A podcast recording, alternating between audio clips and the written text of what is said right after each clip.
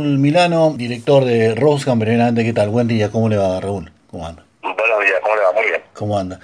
Un poco para charlar lo que tiene que ver con, el sector cárnico, que bueno, en estos últimos tiempos ha, eh, ha sido protagonista, si se puede decir, en la agenda pública, el tema de los precios, un poco, digamos, eh, charlar sobre eso y sobre algunas otras cuestiones, puede ser.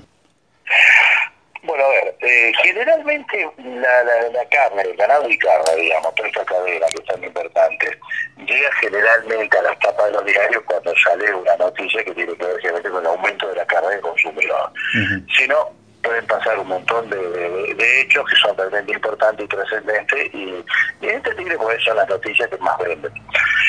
Vamos a hablar de este tema para llegar después al tema de los precios. La cadena canaria ha pasado un bastante buen momento estos últimos dos o tres años, sobre todo sobre la base de la demanda china, y pensar que Argentina, un país que en el año 2015 exportaba 200.000 toneladas, este año hizo 950.000, más de cuatro veces, evidentemente marca cómo se ha posicionado en el mundo, cómo la industria funcionó, y en la cadena hubo ganadores y perdedores. Este hecho, digamos, de la última semana, que es el incremento de precios, sobre todo lo que se dio en enero, en diciembre, y ahora en enero, como siempre ocurre, este, se, calma un poquitito este corrimiento, es lo que eh, puso las alertas. Pues, siempre la carne ha tenido una participación muy grande en la carne roja, ¿no? En el índice de precios al consumidor. Yo recuerdo que en su momento, digamos, la incidencia, después modificaciones metodológicas, era casi entre el 9 y el 11%, con lo cual cada vez que había un movimiento tenía unos cuantos puntos de incremento a la, a la inflación, al costo de vida, o lo que después, después se expresa en la inflación. Pero evidentemente esto era cuando la carne era casi el consumo eh, único desde el punto de vista alimentario. Hoy está claro que la carne son 50 kilos, este, mucho menos de lo que hacíamos en muchísimo tiempo. Hoy el pollo es entre 48 kilos, a veces hasta 50. Hoy el cerdo es 17, 18 kilos y la suma de pollo y cerdo es mucho más que carne. Por lo cual la incidencia en, los índices de precio del consumidor es un poco menor, pero esto no significa que aquel se tiene que pagar en el momento que aumenta no sienta el, impacto. Obviamente aumentó la carne como todas las cosas que aumentan. Y evidentemente este aumento de la carne, sobre todo de diciembre, con un corrimiento casi de 20 puntos, 20%, que es mucho, marca que hubo bastante tiempo que estuvo muy, muy, muy relativamente calma, pero bueno, Tal vez la pregunta es, ¿la carne es cara? Sí, la carne es cara. ¿Más cara que en otro lugar del mundo? No, infinitamente más barata que en otro lugar del mundo. ¿La gente lo puede pagar? Evidentemente no, porque esto tiene que ver con el bolsillo. Entonces son dos cosas distintas. Hoy el bolsillo no alcanza para cubrir las necesidades en general de la gente. Está claro. Mucho se habla también del tema, usted recién lo tomaba, el tema de exportaciones. Salió un informe bastante interesante de usted del Rosgam, hablando que, bueno, que lo que se consume acá no se consume afuera, digamos estas son las cosas que en general hay que tratar de hablar y bueno hacer estas notas, digamos, ¿no? Para, para clarificar.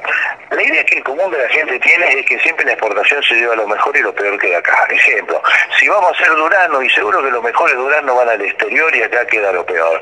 Si vamos a hacer este, otra producción, siempre lo mejor va afuera, en limones, que el país de Argentina es el primer exportador mundial, lo mejor va afuera acá. La carne es absolutamente distinta porque el quilaje de la, del animal que normalmente se faena para la carne es mucho más pesado que eh, porque tiene características que tiene que ser más pesado. Son animales de 450 kilos, hablando de los machos en adelante, cuando normalmente el consumo quiere comer animales de 340, 350, livianitos, que también es un error. Debería ser bueno porque la carne es buena de las dos maneras si el animal es más pesado. Entonces, en primer lugar, lo que se destina al consumo generalmente es carne más hacienda más liviana, porque hoy casi el 60% de la provisión de, carne a la faena es del finlot. Y el finlot generalmente termina 340, 350, 360, a veces puede ser un poco. ¿Qué es lo que lleva el, mercado externo? Animales de más de 450 kilos. No hablamos de vaca, hablamos de novillo. Porque son animales que ya no solo están más terminados y son más grandes, porque el mundo demanda algún tipo, digamos, de carne donde tiene un, diámetro, una formación, es decir, no es cualquier cosa. Cuando uno va a Estados Unidos y pide un, bife, un ojo de bife, dice de cuántas libras usted lo quiere. Entonces, evidentemente es así. Entonces, lo que va afuera no es lo mismo que de adentro, de ninguna manera. Pero también, siempre que se exporta, que la exportación con un gran crecimiento como ha sido en estos años, estamos en el 28%, 29%, es decir, el 71% queda en la Argentina y solamente un 28 o 29% va al exterior, donde lo que más se vende es vaca, y generalmente vaca de refugio, vaca vieja. Con lo cual, en este eh, concepto en el diario de la gente, que lo mejor entonces como la exportación funciona, nosotros nos estamos quedando sin carne acá, es absolutamente mentira. Porque el gran demandante es China. China es casi el 80% de nuestras colocaciones externas. Si está ahí estamos en 950 mil toneladas, es realmente una hora. ¿Qué lleva China? Vaca, vaca manufactura, vaca conserva, es decir, lleva lo más regular porque el formato de, comida de China es distinto a la Argentina. En la China lo que se hace es un guisado, se come con palitos, se hace enterita finita y después de tres horas, cuatro horas de cocción, toda la carne es tierna. Acá comemos con cubierto porque el modelo cultural es distinto. Entonces, cuando uno exporta, el asado queda acá, el vacío queda acá, el matambre queda acá, un montón de cosas, inclusive de la rueda quedan acá. Lo primero que hay que decir para no hablar, con eso es, absolutamente comprobable. Este, cuando se exporta más, más queda carne en la Argentina. Y no se corren en precios. La hacienda, cuando dije si es más liberal el consumo y más pesado, no significa que la exportación le ponga el precio al consumo, porque son animales distintos, totalmente distintos. Está clarísimo. Y corte distinto también, en definitiva. Eh, ¿Esta tensión hasta cuándo va a durar? ¿Cómo, cómo están viendo, digamos, acá futuro? ¿Cómo vislumbran estos, estos próximos meses ustedes, eh, Raúl? Bueno, yo diría que eh, lo único que diferencia el año 2021 del resto de los últimos dos años es un año electoral.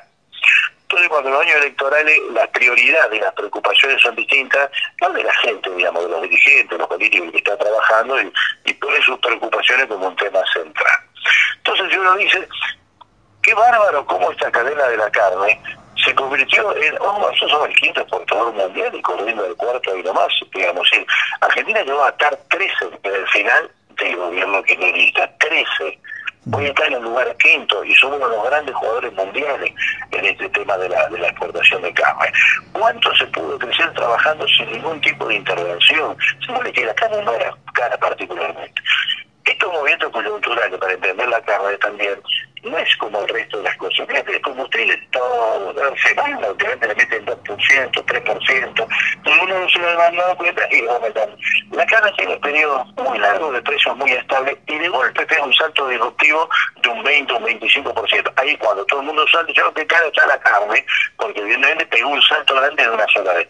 Este es el formato normal con que tiene la Hacienda en general para definir los valores, con lo cual se convierte en un hecho donde a muchos les llama la atención sur. Entonces vamos al 2021, un año electoral, donde seguramente todos, pero sobre todo uno querrá que la carne esté barata, que la carne esté regalada, que toda la gente pueda este, comer realmente algo muy, muy barato. Y bueno, eh, si alguien quiere que la producción que ha venido creciendo que ha crecido muchísimo y se está exportando, se están que ya vivimos esta experiencia. Entonces, en este año electoral, por primera vez juegan estas expectativas. Habrá intervenciones, el gobierno está preocupado, y sigue, bueno, ahora vamos a ver cómo se funciona el mercado sin intervención. Diciembre fue un mes atípico porque siempre es atípico. Es un mes donde hay más demanda de carne porque vienen las fiestas, etcétera. Ya enero y febrero se calma y yo no veo los precios del niño hoy, no solo no han subido, sino que han ido bajando de a poquito y hay una buena oferta de carne. Lo que indicaría, si usted me pregunta a mí, ¿pero va a seguir siempre subiendo? No, no, yo por el bolsillo no lo puedo pagar. Entonces la demanda misma va a ser la que marque de alguna manera cuál va a ser el precio. Entonces el 2021 va a ser, desde el punto de vista del mercado, de oferta y demanda, un dato para, para comentar. El mercado de la carne es de competencia casi perfecta. ¿Qué significa que hay decenas de miles de vendedores y decenas, decenas, decenas de miles de compradores? No es como otro producto que es el aluminio, un solo proveedor en la Argentina. Autos 7, 8, 9 y definen precio. Entonces, aquí efectivamente funciona el mercado. Pero el mercado no es porque hay que usarlo, porque el mercado de alguna manera esa unión oferta va determinando un valor. Ahora, ese valor que va determinando el mercado, en muchos casos, con la caída de ingresos que ha tenido el país, que ha tenido los jubilados, que han tenido los trabajadores, si ustedes recuerdan durante todo este año, no habido casi correcciones de los sectores sindicales, ni hubo ni pedidos casi de aumento. Están haciendo una paritaria en este momento con una gran tranquilidad. Si recuerda otros periodos, recuerda que ni las clases empezaban. Quiere decir, hay una desprotección muy particular que ha tenido el bolsillo del consumidor durante todo ese periodo de tiempo y la manera que yo creo que algunos quieren es, como esa desprotección la acompañaron dejaron que fuera así, que los docentes ganaran menos, que todos los trabajadores ganaran menos, que los jubilados ganaran menos, se dejó que esto ocurra para que sea así. Evidentemente ahora quieren ver la manera, como si no se lo pueden aumentar mucho, a ver cómo hacemos bajar el resto de las cosas. Y bueno, va a ser un año de mucha atención.